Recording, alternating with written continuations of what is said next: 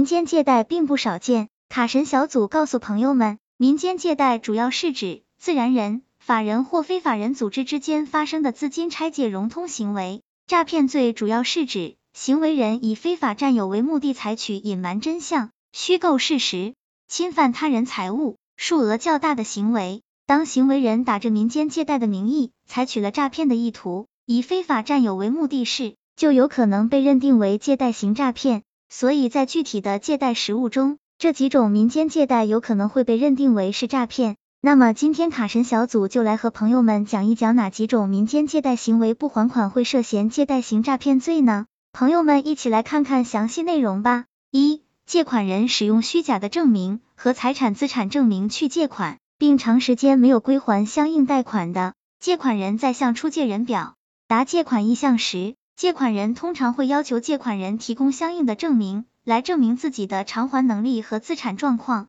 即便借款是发生在亲朋好友之间，出借人作为比较熟悉的朋友，也会对借款人的还款能力预先评估。当借款人为了达到借款成立的目的，而故意用一些虚假的资产证明。或者是故意制造、伪造、变造虚假的证明材料的，以这些虚假的证明材料来向出借人证明自己具备偿还能力的。如果债务履行期届满时，借款人不能按时还款，借款人使用虚假证明材料到所借款项，就有可能会被认定为是恶意逃避债务而实施的诈骗行为。二、以虚假的或虚构的借款理由来借款，并恶意逃避债务履行或恶意躲避履行债务的。在正常的民间借贷中，借款人通常会将所借款项或财物用于正当的途径，通常出借人也会要求借款人将借款专款专用。但是借款人为了达到借款的目的，而故意编造虚假的借款理由，故意编造出一个将其所借款项用于中当途径的理由时，